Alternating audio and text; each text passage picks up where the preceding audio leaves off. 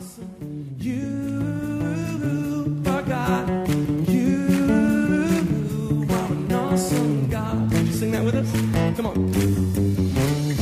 pray that as you listen to this message, you will be challenged and encouraged through God's Word. Here at Heartsease Family Life Church, it has always been our desire to see people's lives totally impacted and changed. His Word promises to accomplish that. For more information in regards to our church, you can call us at 225 274 1607 or visit us on the web at www.hflc.us. We look forward to hearing from you. Be blessed now as you listen to God's Word.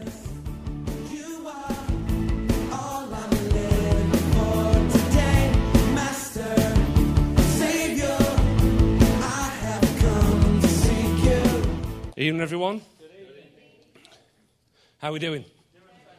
Awesome. Okay, praise God. Well, first and foremost, I want to say um, that, as Pastor Philip said, we were actually not here at the weekend, obviously, and um, I'm sorry that I missed the VBS day on Sunday, the fun day. I've heard nothing but massively huge, um, great reports about the day. Uh, Apparently, everyone had a lot of fun. Is that right? Yes. Okay, it was an awesome day all round, and just to echo again uh, what DJ said and Pastor Philip, last week, I mean, to, just to actually witness that, uh, the VBS, I'm not going to take any credit for actually being involved with the kids. I was stuck in the office the majority of the week. Uh, but whenever I did come out, I mean, the kids are having a great time. And so many volunteers having a fantastic time as well. And to be honest with you, I'm not going to name any names, but some of the adults, I, I'm not too sure if they weren't having more fun than the kids, to be honest with you. Um, but it was, I say, was, we had a great weekend up in New York, up in Connecticut as Pastor said, um, we were going up there and ministering um, and visiting uh, Pastor Felipe in his church, Citywide Church in um, Connecticut. Pastor preached up a storm on that Sunday morning. It was a fantastic weekend all round. We got to hang out with some good people. Um, Pastor also did a wedding on the Sunday evening as well. Um, it was fantastic. It was a real shame that the only burden that we actually had to carry all the weekend was uh, the 85 degree sunshine weather with 5% humidity. It was awful. I mean, really awful. I'm so glad to be back in Louisiana. 100 degrees and 240% humidity. Awesome. Okay, so this evening, um, Pastor has bestowed on me the honour of being able to um, share a word this evening. And as he said, this is something that was given to me um, that obviously I've, I've been spending time on over the last few weeks. Oh, okay. Is that better now? So I heard the ring and went the opposite direction, thought was helping and I was hindering. Okay, so, um, and this message basically tonight, uh, Pastor's given me, as I said, the honour of being able to speak to you tonight. And with it being the Wednesday evening, um, I know the Wednesday evening crew are hardcore, is that right? Um, so I know that you're going to be able to handle um, plenty of scripture, so I'm going to be running through a fair amount of scripture this evening. Um, there's also going to be a couple of challenges that are coming out to you as well. Um, I believe very firmly that we should always be looking to grow and to stretch ourselves in the Lord. Uh, I know Pastor is not afraid of stepping on a few toes, um, so as he is my spiritual mentor, I'm planning on doing the same thing this evening. So um, we'll see how this goes. Okay, so how many people here have at some time or another started an exercise regime? Raise your hands, of some form or another. That's the vast majority of us. And we've all heard the expression, yeah, no pain, no gain, correct? Now, an exercise plan requires work and dedication. It provides benefits almost immediately, but for maximum results, we need to uh, be consistent and persistent. Right. The work gets easier as the longer you continue, and the benefits become more noticeable and apparent to you and to those around you. And as you get fitter and stronger, you look different, you act different, you feel different. Now, your walk as a Christian is very much the same as that. As soon as we get saved, it provides benefits immediately. But again, for maximum results, it takes work, it requires consistency and persistency. Again, it gets easier as time passes, and the benefits become more noticeable and apparent to you and to those around you. Now, as you become closer to God, stronger in your relationship with Him, you look different, you act different, and you feel different. So, what motivates you to start an exercise regime? Well, normally it's the realization that something needs to change about you. That something you are doing or not doing means that you're not quite as healthy as you could be. Again, it's the same in your walk with God. Before you're motivated to change your habits, you need to recognize to yourself that something about you needs to improve, that you could be more spiritually healthy. And it's my belief, as I said, that we should be continually challenging ourselves and stretching ourselves to improve. That's not to compete with other people, but to become a better version of who we are right now. In fact, the only person that we should be trying to be better than is who we were yesterday. Now, just like becoming physically stronger, living in a Christ like fashion in the way that God wants us to takes effort, it takes commitment, and a quality decision on our part. The Holy Spirit within us can guide us, can prompt us, and can give us strength and patience to follow through on our choice. But the Holy Spirit will not take over an unwilling vessel and do it for us. So tonight we're going to be looking at the relationships that we have with other people and our relationship with God and how the expectations that we have and the conditions that we set on those relationships can sometimes limit us and the benefits that we receive from them. So before we dive in, let's just pray. Heavenly Father, Lord, just thank you for this evening. Thank you for everybody present here, Father. Thank you for this church. Thank you, Lord, for Pastor Philip.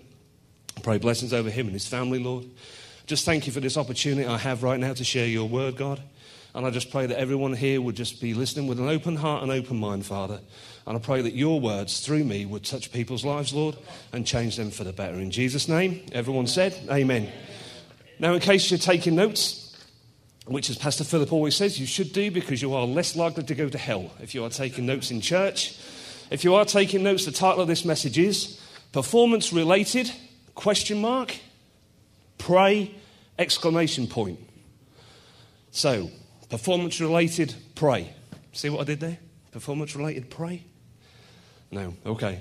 All right, it's obviously an English thing, performance related pay. Never mind. Okay, so uh, my hope in this message is that you might look at yourself and your relationships with others and with God, and you'll decide if you're as healthy and as strong in them as you might be. And if you're not, that you might be motivated to change some of the things that you do currently to improve things for yourself and for those around you. Now, how we act in our relationships and how we react to the people in those relationships is based largely on two things. It's based on the expectations that we have of the other person in that relationship and the conditions that we set within it. Now, what do I mean by that? Well, many of the relationships that we have are performance related. How we treat other people, our spouses, friends, children's, parents, pastors, our church family, and often how we treat God is based on how we feel they have performed against the expectations that we have of them in the roles that they fulfill in our lives. They did this for me, so I'll do this for them. They didn't do this for me, and therefore, why should I do this for them? They treated me well, and therefore, I'm happy to do the same for them. They treated me badly, and so I'll pay them back with bonuses. We also set conditions on others, ourselves and God. I will love you if, dot, dot, dot. I will respect you if, dot, dot, dot. I'll surrender myself to you, Lord, if. I will be obedient to you, God, when, dot, dot, dot. And I will stop doing that sin when, dot, dot, dot, and so on. Now, I want to look at five areas in our lives where we can often act based on another person's performance and react based on another person's performance. I want to look at how God wants us to behave in these relationships and then look at how we can achieve what He wants from us. So, Area number one at home. The relationships at home. Our spouses, our kids, our parents. Now, our marriage is probably the relationship where it's most easy to slip into the habit of acting and reacting based on the performance of our spouse compared to what we expect of them. Our expectations of our spouses can often be realistic, unrealistic, I should say, and unfair, and not based on reality or understanding. And these relationships, they are also often based on the fact that we've forgotten that men and women don't think the same way, they don't act the same way, they don't process information the same way, they don't speak the same way, and they don't hear the same way. God did not design us to be the same. If there are two people in a relationship that think the same way about everything, one of them is redundant. Sometimes the expectations that we have of our spouse can simply be not communicated very well or not heard. And if our spouses do not do what we expect them to do or act how we expect them to act, it can lead to disappointment, which can lead to frustration, which in turn can then lead to resentment. Taking offense at something that our spouse has done or said, or not done or said, is a common cause for us to become angry and punish them with our own words or actions. And these are conditional punishments. They did this to me, so I'm going to do this to them. And this can also apply to the relationships with our kids and also with our parents. So let's look at how God wants us to treat those people that are in our home. Colossians 3:19. Husbands, love your wives and do not be bitter toward them. Ephesians 5:22.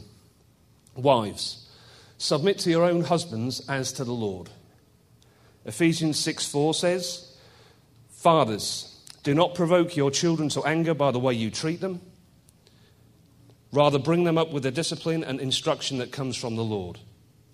And then Ephesians 6 2 and 3 says, Honor your father and mother, which is the first commandment with promise, that it may be well with you and you may live long on the earth. Now, I, I know I fall short of those things in my home sometimes, and I'm sure if we're honest, most of us will say the same thing. The second area of our life where we act based on performance and conditions, area number two, this is work. And that's with our boss and with our colleagues. Now, when we go to work, we may feel like it's okay to just turn up, do what we have to do, and not worry about how we treat our colleagues. We may feel it's okay to do exactly what our job description states and no more do exactly what we're paid for, and not do anything more than that. The condition we might apply here is if my boss wants me to do more, my boss needs to pay me more. Or my boss is horrible, so why should I work harder for him than I have to? Well, as employees, that might technically be true, but as Christians, it really isn't. Colossians 3:24 says, "And whatever you do, do it heartily, as to the Lord, and not to men, knowing that from the Lord you will receive the reward of the inheritance, for you serve the Lord Christ. Now, we're to do everything as if we are working directly for God, not for our boss. That means taking pride in what we do, it means turning up on time or before, it means leaving when we're supposed to leave or after. It means doing everything to the best of our abilities and not based on how we feel about our boss. Who knows? What if we stepped up and we went the extra mile in our jobs and outperformed those around us? It might be that very boss that we don't like that gives us a promotion. And how about our work colleagues? How are we treating those people around us?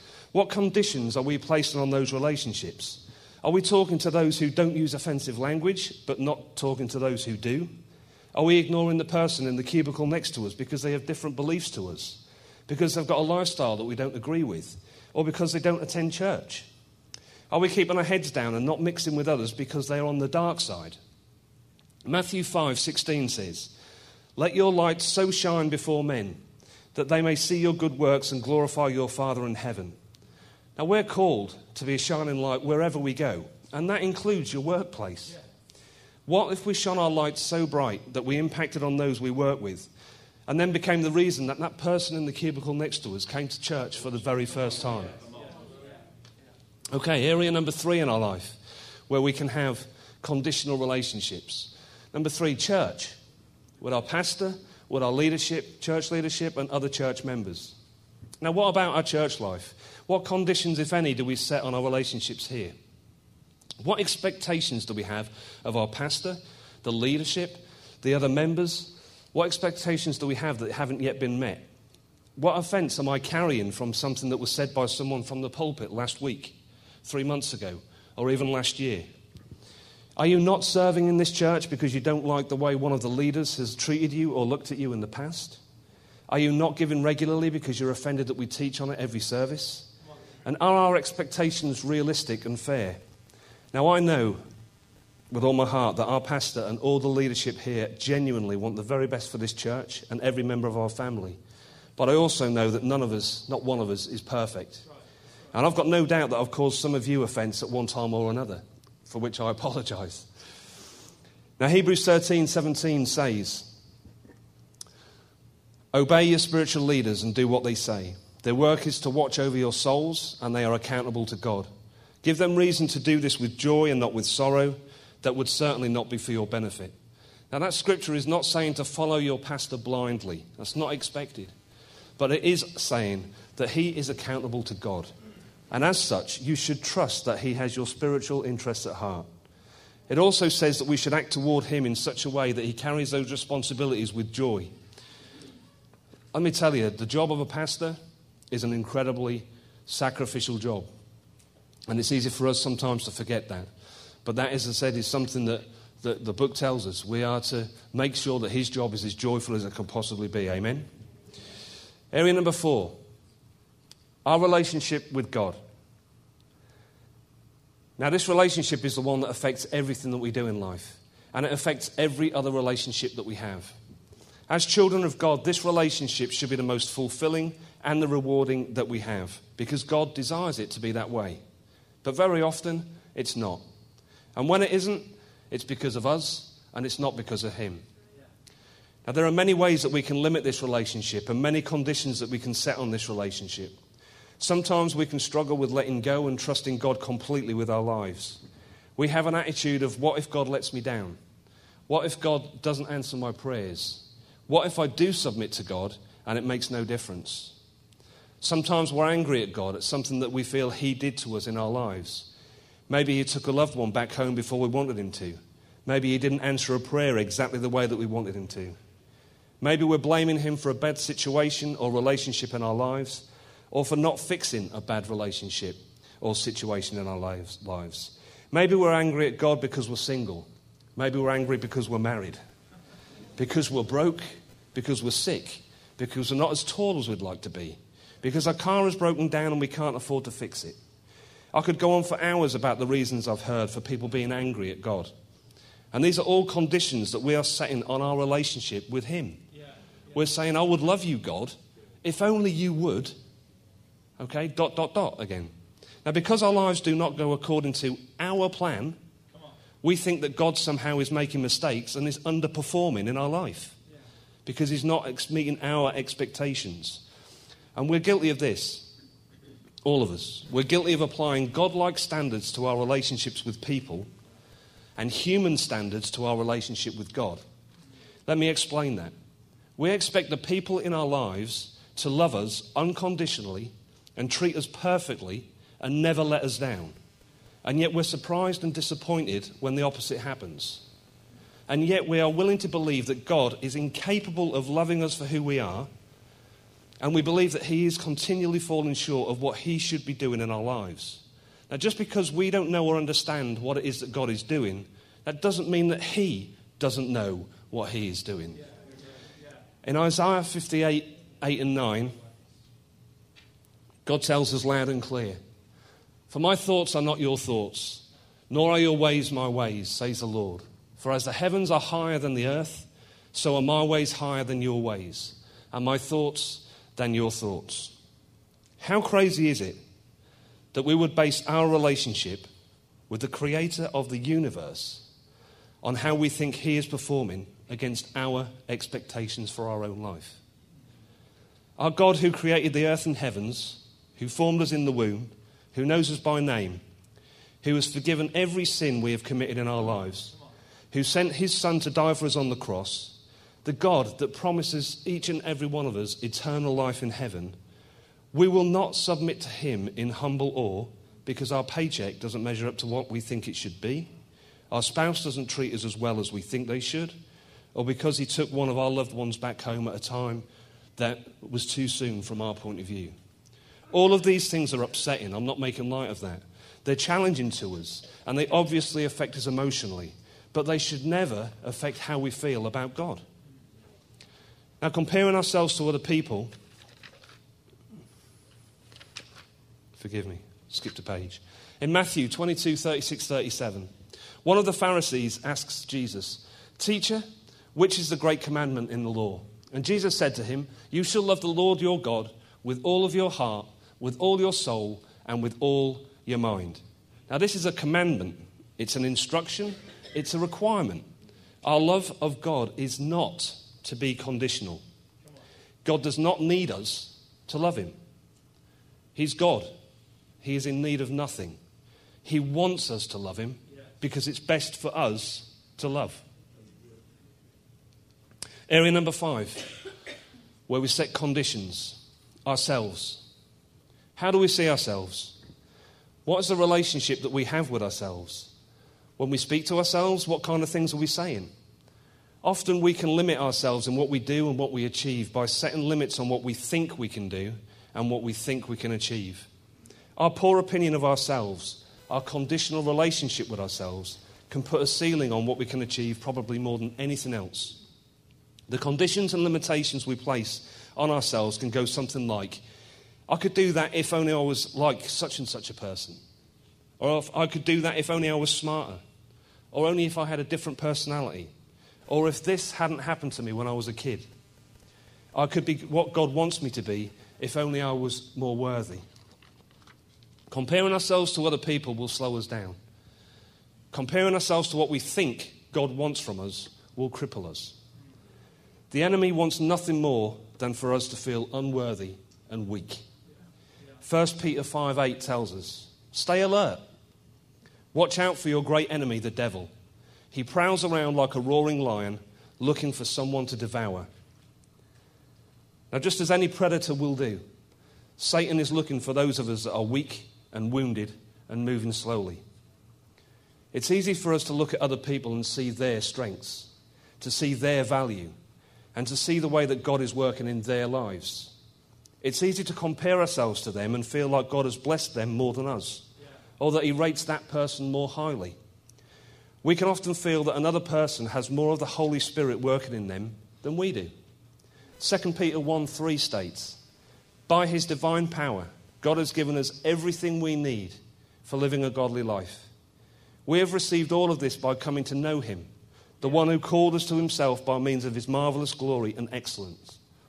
When we are saved, the Holy Spirit dwells within us in equal measure.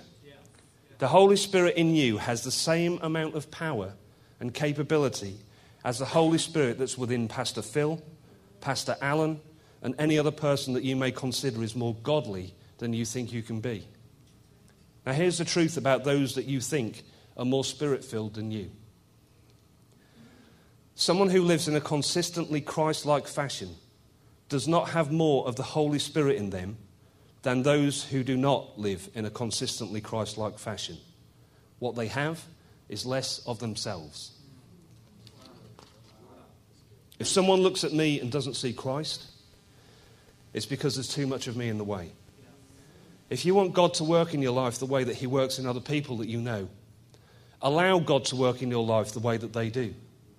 Submit to Him like they do, and get out of His way like they do.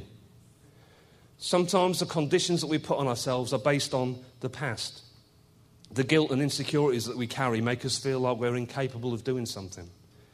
Sometimes we're carrying so much baggage that we're permanently loaded down and walking slow. Just getting through a day can be exhausting, not because of any challenges that we might face in that day or because of the burdens, that we might be facing in the now, but because of the fact that we come into every day already weighed down by the weights of our past. It's like we get out of bed in the morning and put on a backpack full of bricks before we step out of the door. The experiences of our past are all part of our testimonies, both the good experiences and the bad. They all contribute to the person that we are today. But we should be a product of those experiences and the things that God has taught us through them, and we should be that product, but moving forward. We shouldn't still be reliving those experiences. God doesn't care what shape you're in, He doesn't care how broken you feel, He doesn't care how much you are damaged goods. He wants you to give yourself to Him, He wants you to trust Him, He wants you to submit to Him. He doesn't want you to think about you, about what you think you do or you don't deserve. He doesn't want you to waste time worrying about how your life is going to turn out. He doesn't want you wasting energy on planning every minute detail of what you're going to do and the rewards and lifestyle that you'll get in return. He doesn't want you wallowing in self pity or limiting what you do because you think it's not worth it to put in effort. Or that your life is going to turn out badly, anyways, because that's what you deserve or that's what always happens. What he wants from you is you. What he wants is your submission. What he wants is you to give your life to him. He wants your trust. He wants your faith. We also should not be living a life of guilt for choices and decisions that we made in the past. When we submit ourselves to God, when we give our lives to Christ, He doesn't accept us along with all of our faults and mistakes and sins. He accepts us and washes us clean of our faults and mistakes and sins. He doesn't say, Come to me and bring your backpack of bricks with you. He says, Come to me and leave that baggage behind. If we choose to continue to carry our backpack, to be burdened by the guilt of decisions and choices we've made in the past, or the troubles that we had before being saved, we will never be free to experience the things that God has in store for our lives. Now, let me give you an example. Many of you know this, but before I was saved on February 24th, 2008, this is who I was. I was single. I was sad and lonely. I'd come to terms that, with the fact that I would always be single. And I was at peace with that because I felt like it was what I deserved after the way that my last relationship had gone and how it had ended. I was clinically depressed and waiting for a doctor's appointment to go for tests for bipolar disorder. I was taking antidepressants. I was self medicating with alcohol every single day.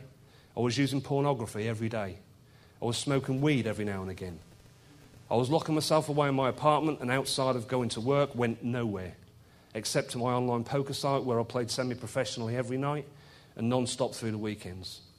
I was an agnostic. I'd been to church less than 10 times in my life for funerals and weddings. On February 24th, Molly led me to Christ Online, and instantly I felt changed and I felt cleansed. I actually went in the bathroom. I was violently sick for 15 minutes. When I came out of the bathroom and sat back down in front of the webcam,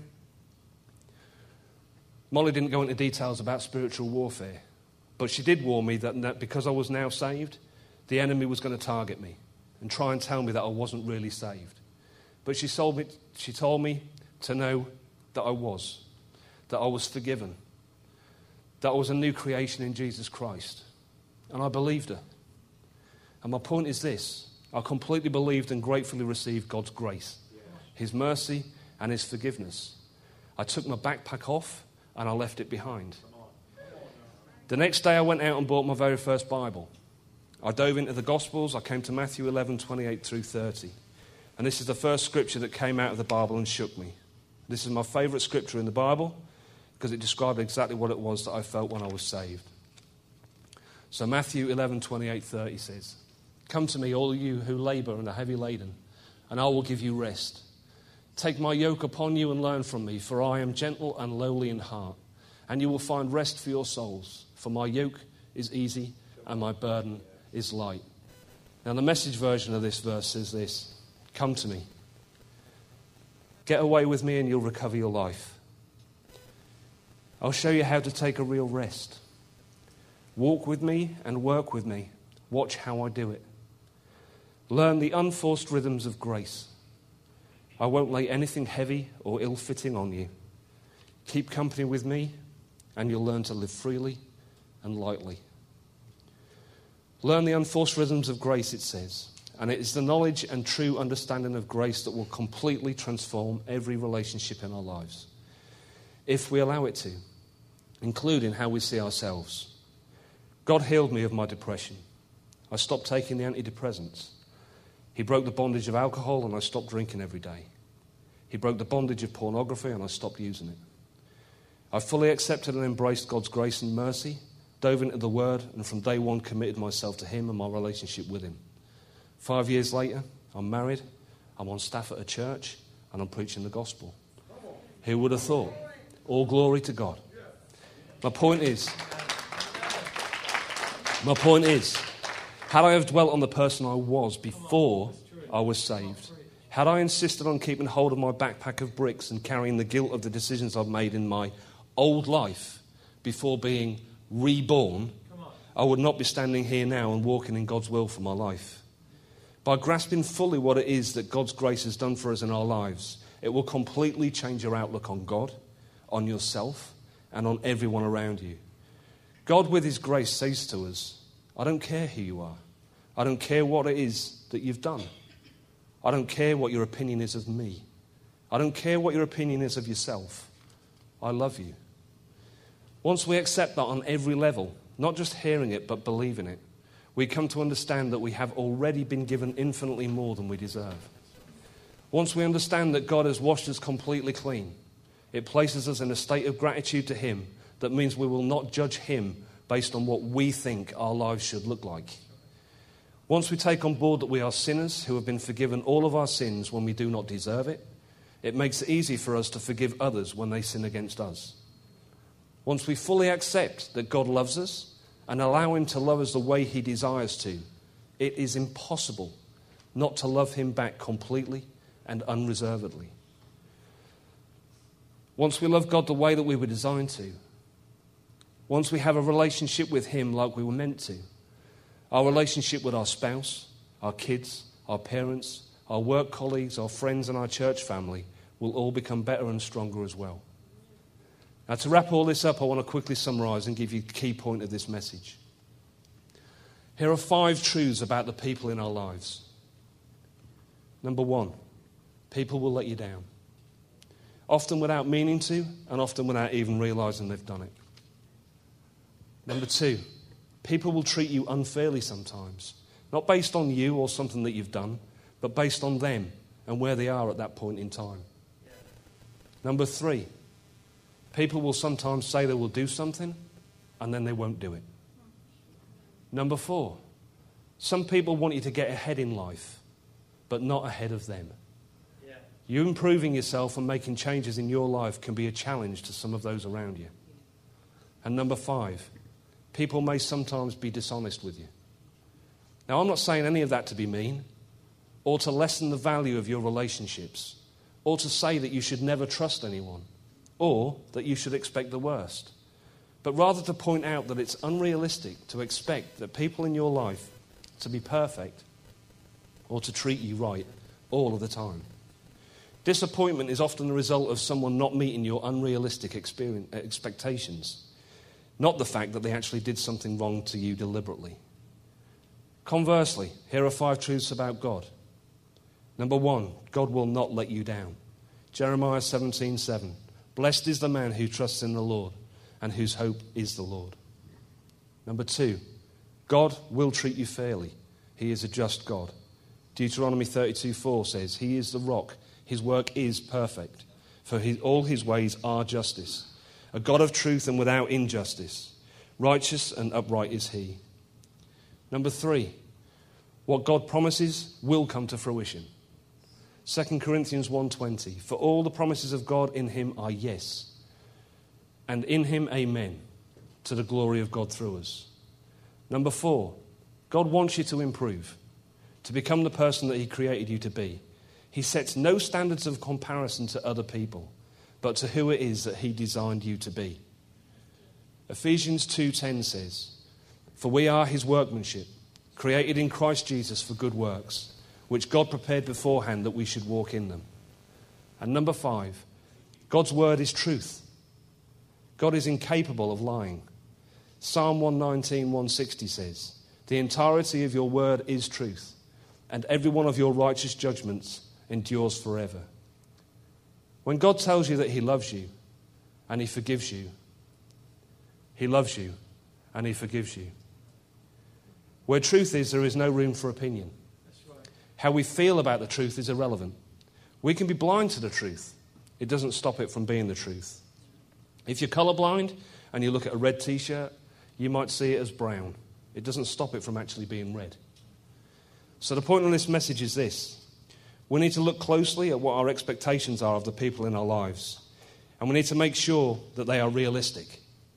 By setting realistic expectations, we can avoid disappointment and conflict and we can increase our acceptance and forgiveness of others. We need to expect and accept that the people in our lives will behave and treat us like people do and not like God does. And we must expect and accept that our God will behave and love us like God does and not like people do. Amen? Amen. Please stand.